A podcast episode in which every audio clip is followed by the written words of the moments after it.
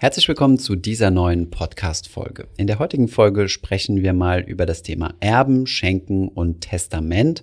Also wir geben einen kleinen Abriss rund um diese ja doch sehr komplexe Thematik und was so die, ja, die Grundfakten sind, die man hierzu wissen sollte.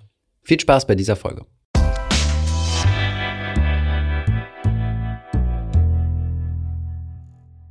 Erbschaften sind ein viel diskutiertes Thema in Deutschland.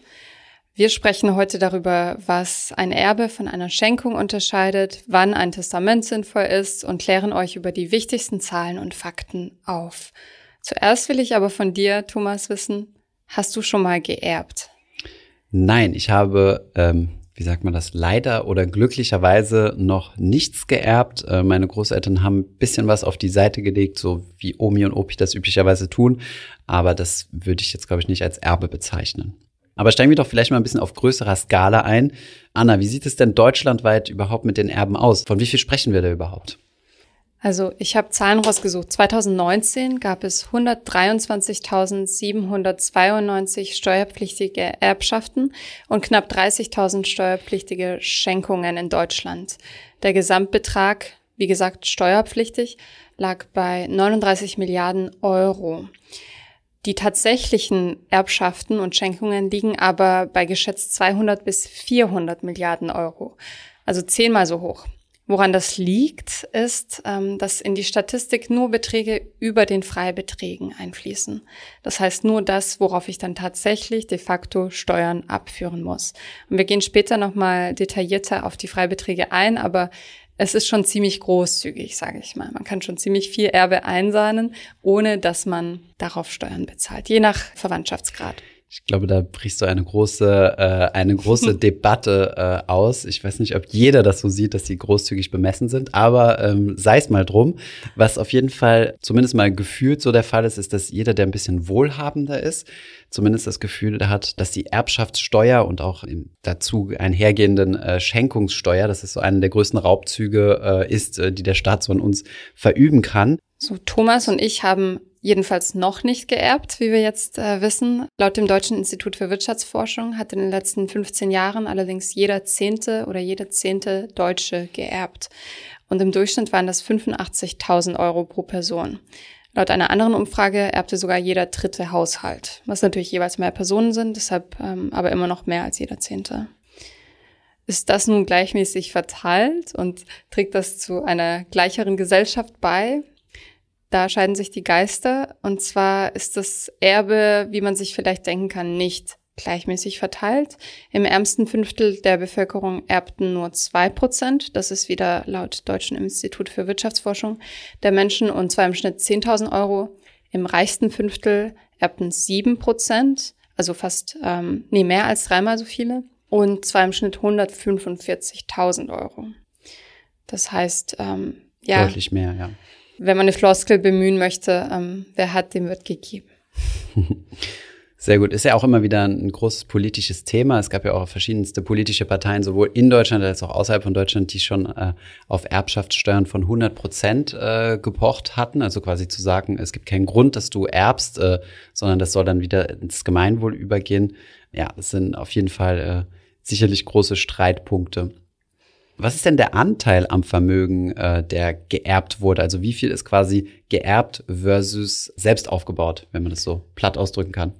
Ja, da gibt es eine Auswertung der World Inequality Database und ähm, der zufolge ist die Summe aller Vermögen in Deutschland ungefähr fünfmal so groß wie die Summe aller Einkommen. Das heißt, das Gewicht des Vermögens wiegt sehr viel größer als das des Einkommens und für Wohlstand spielt es also eine größere Rolle, was ich erbe, als was ich verdiene. Denn das sind oft Beträge, die man eben nicht so schnell in einer Generation aufholen kann. Genau, ja. Davon nicht vergessen, dass da viel Firmenvermögen auch dabei sind, ne? Die auch oft gar nicht versteuert werden müssen, wenn sie geerbt werden, aber dazu kommen wir später noch. Mhm. Die Entwicklung geht dahin, dass ähm, der, Anteil, also die, die Beträge, die geerbt und ähm, durch Schenkung ähm, erhalten werden, wachsen in den letzten paar Jahren und die Prognosen deuten auch darauf hin, dass es weiterhin so ist. Ein Grund dafür könnte sein, dass wir eine ältere Gesellschaft sind und ähm, tendenziell älter werden. Hm. Und es ist ja auch so, dass, dass das gesamte Geldvolumen regelmäßig steigt. Ne? Stichwort Inflation hier.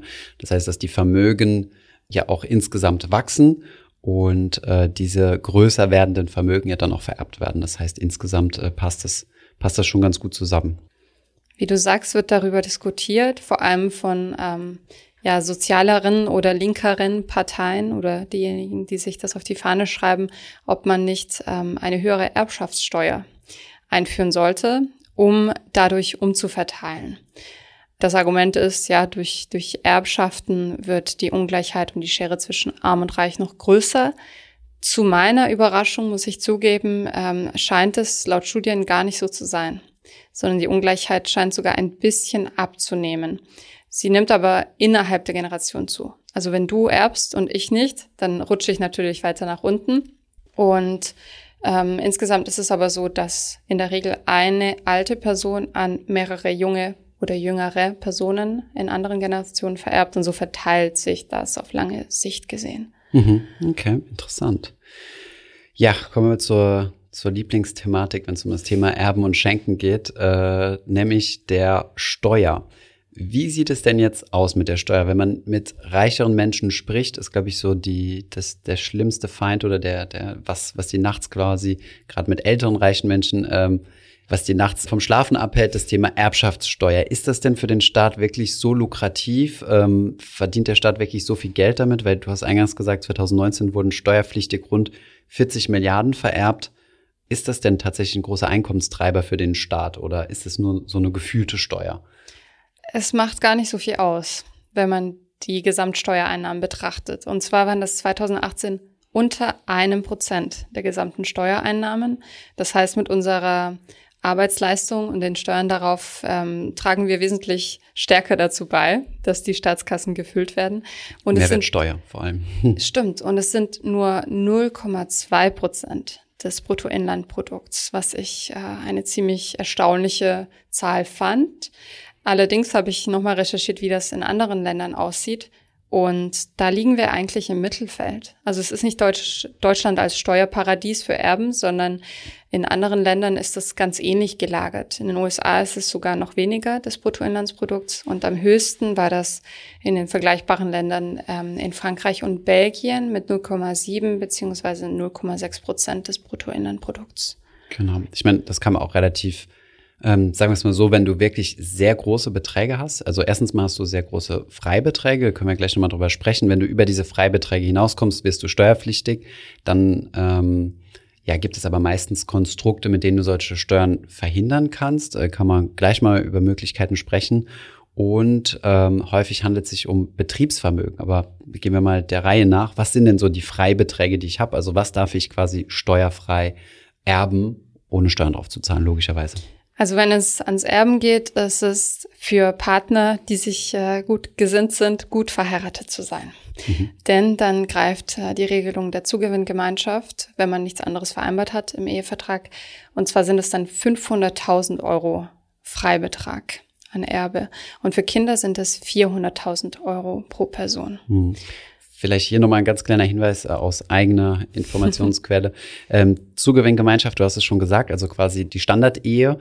Wer eine Gütertrennung vereinbart, sollte diese Gütertrennung ausschließlich für den Scheidungsfall vereinbaren und nicht für den äh, Todesfall oder Erbschaftsfall, sodass dann ein Partner oder die Partnerin ähm, dass dann quasi die Zugewinngemeinschaft gilt, wenn, ähm, wenn es zur, zum Erbfall kommt dann ähm, hat man nämlich diesen, diesen Freibetrag von einer halben Million, der sonst geringer wäre, wenn es äh, äh, die Gütertrennung wäre. Wenn wir von Ehevertrag sprechen, sprechen wir auch von Scheidung. Und ähm, da will ich noch eine Anmerkung machen. Und zwar ist es für Menschen, die in einem Patchwork-Familienverhältnis leben oder die ähm, mehrere Scheidungen hatten, immer ratsam, glaube ich, sich notarielle Hilfe zu holen, weil die Familienverhältnisse dann ziemlich kompliziert werden und man Logisch. da vielleicht Pflichtanteile abgibt, die man nicht unbedingt abgeben möchte und so weiter. Mhm. Was noch interessant ist, ist, dass nicht alle Vermögensarten gleich gehandhabt werden. Vererbte Immobilien sind steuerfrei, wenn der oder die Erbin äh, mindestens zehn Jahre darin wohnt nach mhm. dem Versterben und bei Firmen gibt es auch ziemlich oft den Sonderfall, dass sie steuerfrei weitergegeben werden dürfen, weil dadurch unter anderem Arbeitsplätze gesichert werden und die Last, die den Erben trifft, eben nicht so hoch sein soll, indem er oder sie bestehende Kredite weiterführen muss hm. oder ähnliches. Ja, oder halt einfach liquidieren. Stell dir vor, du erbst eine Firma, die, sagen wir mal, eine Million wert ist, aber einen verhältnismäßig geringen Cashflow produziert und du müsstest jetzt zum Beispiel, sagen wir mal, pauschal über die Steuersätze sprechen wir gleich, aber 30 Prozent Steuern äh, drauf bezahlen. Du persönlich hast keine Ersparnisse, musst also jetzt äh, 300, hast also jetzt 300.000 Euro Steuerschuld äh, die du nicht begleichen kannst, weil du hast ja nur diese Firma quasi im Gegenwert, die sagen wir mal zum Beispiel 50.000 äh, Euro im Jahr abwirft. Ähm, das bedeutet, du wärst dann quasi gezwungen, diese Firma zu verkaufen und im schlimmsten Fall würde es die Firma ruinieren und äh, die Arbeitsplätze verloren gehen. Das ist so die Logik, die dahinter steckt, zu sagen, okay, Firmenanteile sehen wir ein bisschen anders, aber das ist, da kommen wir auf ein sehr, sehr komplexes Terrain und ich glaube, wer, wer in dieser Situation steckt, sollte sich auf jeden Fall anwaltliche Hilfe suchen. Ich hatte noch in Artikeln gelesen, dass diese Tatsache, dass Firmeneigentum oft steuerfrei an die nächste Generation weitergegeben wird, auch ähm, Grund dafür ist, dass die oberen Prozent unter den Erben eben ein Drittel des Gesamtvermögens, das vererbt wird, erben, weil eben ein Großteil des vererbten Vermögens auch ähm, Betriebsvermögen, Betriebsvermögen ist. Genau. Der, der allergrößte Teil. Wir hatten uns ja mal eine Studie vom DEW angeguckt in einem Video, wo wir geschaut haben, wie investieren die Millionäre oder Multimillionäre, hatten wir mal ein ganz gutes Video zu gemacht. Und äh, der größte Teil ist immer Betriebsvermögen. Ja, also ich meine, das ist ja auch so ein bisschen was man so in diesen Reichwerden Büchern oder so rauslesen kann oder auch wenn man sich einfach nur die ganz klaren Statistiken anschaut, so die ganz großen Vermögen werden durch unternehmerische Risiken erzielt und in den seltensten Fällen durch äh, ein Angestellten-Dasein. Mhm. Nun, wenn man aber nicht äh, verheiratet ist, nicht verwandt ist, dann zahlt man auch bei kleinem Erbe direkt 30 Prozent Steuern. Und da gibt's eben eine Staffelung und da gibt's verschiedene Kategorien, Steuersätze in Klasse 1, Klasse 2, Klasse 3. Und da ist es eben so, dass man genau als Ehepartner mit Zugewinngemeinschaft kann man auf Millionenbeträge immer noch äh, weniger als 20 Prozent Steuern zahlen. Also das ist wirklich sehr ähm, stark gestaffelt. Aber wie gesagt, wenn man eben nicht Angehöriger ist, ähm, nach Gesetz, dann wird es schwierig, da an der Steuer vorbeizukommen. Genau. So, jetzt gibt es natürlich doch noch den schönen kleinen Trick zu sagen, ähm, bevor ich sterbe, äh, schenke ich noch schnell alles meinen Kindern. Und äh, damit ist die Sache erledigt, dann, dann gibt es kein Erbe, sondern ich sterbe quasi als armer Mann, arme Frau. Und deswegen hat äh, der Gesetzgeber die Schenkungssteuer eingeführt. Also was ist jetzt der Unterschied, Anna, zwischen Schenken und Erben oder ist es im Endeffekt dasselbe? Also eine Schenkung findet, wie du es gerade beschrieben hast, zu Lebzeiten statt, bevor ich sterbe. Und sie macht den Beschenkten zum neuen Eigentümer des Vermögens. Bei einem Erbe ändert sich das Eigentum erst im Todesfall. Das heißt, wenn ich erbe, dann gehört das Vermögen der Person, die an mich erbt, so lange, bis sie eben tatsächlich verstirbt. Und das hat übrigens auch für jeden, der mal erben wird, den Vorteil, dass man sozusagen nicht ähm, ausgetrickst werden kann, dass nicht etwas mit dem Vermögen angestellt werden kann, dass man nicht möchte, vor allem wenn man vielleicht nicht mehr in voller Kapazität ist. Deshalb sollte man sich eine Schenkung aus diesem Grund gut überlegen. Mhm. Allerdings hat es Steuervorteile, wie du angedeutet hast. Mhm. Ähm, da gibt es ein Schlupfloch und zwar kann man die Freibeträge, die wir gerade ähm, angedeutet haben, alle zehn Jahre ausnutzen. Das heißt, ich kann schon mit 30, wenn ich eine Firma aufgebaut habe und gutes Vermögen zur Seite gelegt habe, Immobilien eingekauft habe, kann ich schon anfangen zu, zu verschenken. Genau. Ja, setzt natürlich voraus, dass du dann schon mal Kinder hast, weil ob es äh, sich lohnt, an den Ehemann zu verschenken, äh, sei mal dahingestellt, weil der wird ja ungefähr in derselben Alterskategorie sein und äh, dann würden die zukünftigen Kinder ja dann nicht mehr von dir erben, sondern quasi von deinem Ehemann erben. Und ähm, genau, das verzögert dann im, im besten Fall höchstens die Erbschaftssteuer. Ihr seht schon, das klingt ganz schön kompliziert und deshalb ist es auch hilfreich, ein Testament aufzusetzen. Kommen wir zum Thema. Und zwar, wenn ihr nicht möchtet, dass die gesetzliche Erbfolge bei eurem Ableben, bei eurem Tod in Kraft tritt, ähm, dann solltet ihr ein Testament aufsetzen. Das kann man selber machen. Kann nicht jeder, äh, muss man sich sehr gut äh, informieren, recherchieren, eine bestimmte Form wahren. Und zwar muss es handschriftlich mit Kugelschreiber oder ich glaube Filzstift äh, geschrieben worden sein, so dass man hinterher die Authentizität abklären kann. Mhm. Und es muss äh, Datum und Ort beinhalten und so weiter. Da gibt es einige ähm, Anforderungen. Ähm, wenn es kein Testament ist, dann gilt bei einem verheirateten Paar mit Kindern, dass eine Hälfte an die Kinder geht und die andere an den Ehepartner oder die Ehepartnerin. Diese Parteien bilden dann die Erbengemeinschaft und können dann unter sich immer noch sagen, so ähm, der Tante geben wir jetzt auch noch zehn Prozent ab oder so. Mhm. Ähm, wichtig zu verstehen ist aber, dass das Testament äh, entscheidet also, wer was bekommt, ist aber jetzt noch keine steuerliche Optimierung. Ne? Also wenn, ähm, wenn man jetzt steuerliche Optimierung betreiben möchte, zum Beispiel wenn ich jetzt sage, okay, ich habe jetzt ein gewisses Vermögen und möchte das gerne meinen Kindern zukommen lassen, zum Beispiel meine Kinder sind noch sehr jung, kann ich zum Beispiel ein Depot auf den Namen meiner Kinder eröffnen, so dass ich quasi denen regelmäßig Geld zukommen lasse oder wenn ich Immobilien erwerbe. Also solche Strukturierungsmöglichkeiten gibt es. Und zum Beispiel, wenn man sehr, sehr großes Vermögen hat, kann man über das Thema ähm, Stiftung nachdenken. Das sind alles so Themen, äh, womit man quasi eine Erbschaft äh, steuerschonend vorbereiten kann. Das ist jetzt mal unabhängig vom Testament und das Testament ist auch ein wichtiges Dokument, genau, was man im Idealfall halt notariell macht. Kostet natürlich ein kleines bisschen Geld, aber dann ähm, kann der Notar einen dahingehend auch beraten, wie man das Ganze strukturiert und es ist natürlich dann auch äh, ja valid. Also man geht jetzt nicht das Risiko ein, dass dieses Testament als ungültig betrachtet wird. Und ähm, der Notar würde einen dann auch darauf hinweisen, wenn zum Beispiel ein Testament äh, rechtswidrig wäre. Es gibt nämlich sogenannte Pflichtanteile, die eingehalten werden müssen. Das bedeutet, man kann zum Beispiel ein Kind jetzt nicht vollständig enterben, sondern ähm, da gibt es noch per Gesetz einen, einen Mindestteil, äh, den der Gesetzgeber einem zuspricht als Kind, ähm, das, der nicht unterschritten werden darf. Genau, der liegt nämlich bei der Hälfte des äh, vorgesehenen Teils in der Erbfolge. Das heißt, ich würde dann 25 Prozent kriegen als Kind, wenn mein Vater sagt, wenn du er will mir nichts erben. Ja, genau. Und wenn man ein Testament hat, muss man immer noch dafür sorgen, dass es auch gefunden wird und abgegeben wird. Aber ähm, das liegt dann nicht mehr in eurer Verantwortung. Da müsst ihr eine Vertrauensperson finden und am besten in einem Dokumenteordner oder ähnlichem aufbewahren oder in dem berühmten Safe. Und es gibt für ähm, Personen, die davon wissen, ähm, tatsächlich auch ziemlich hohe Strafen, wenn man das Testament verschweigt und es eben nicht an die Ämter übergibt. Und das Testament wird dann umgesetzt nicht von der Person, die das verwaltet hat, sondern vom Nachlassgericht. Und da gibt es dann ein Protokoll und es ist ein ganzer bürokratischer Prozess. Erben werden benachrichtigt. Und wenn es keins gibt, äh, hast du schon mal von Erbermittlern gehört? Nee.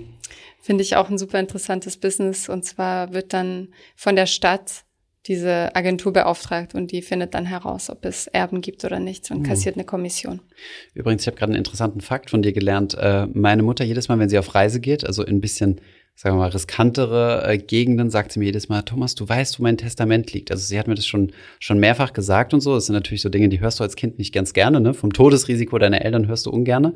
Wusste ich aber nicht. Interessanter Fakt, dass äh, wenn ich das verschweigen würde, das Wissen, dass ich es weiß, gut, jetzt ist es äh, im Internet, das, äh, das, damit ist die Sache dann gegessen. Aber dass ich mich dann äh, straftätig mache, wusste ich nicht. Ja, interessant. Wir haben jede Menge hilfreiche Links für euch noch in die Show Notes gepackt rund um das Thema Erben. Ähm, ich versuche mal ein paar ein bisschen Literatur auch zum Thema zusammenzutragen, äh, was das Thema Erbschaftssteuer angeht, Testament und äh, ja, findet ihr alles in den Show Notes. Ich hoffe, das war hilfreich. Das war ein ganz kleiner Abriss zu einem extrem komplexen Thema. Und wer da tatsächlich äh, über diese Freigrenzen hinausgeht oder hinauskommt, der sollte sich da auf jeden Fall beraten lassen. Ich denke, das ist gut investiertes Geld. Vielen Dank fürs Zuhören und bis zur nächsten Folge. Bis zum nächsten Mal. Ich hoffe, diese Podcast-Folge hat dir gefallen. Wenn ja, dann zöger doch nicht in deinem Umfeld über diesen Podcast zu sprechen, bei Freunden und Bekannten. Ich denke, es gibt auch in deinem Umfeld viele Menschen, die sich für das Thema finanzielle Bildung interessieren oder interessieren sollten. Wenn du auf iTunes bist, würden wir uns auch freuen, wenn du uns eine positive Bewertung dalässt. Das hilft uns, den Podcast noch einfacher auffindbar zu machen. Alle wichtigen Links und Verweise findest du wie immer in den Show Notes zu diesem Podcast. Vielen Dank fürs Zuhören und bis zum nächsten Mal.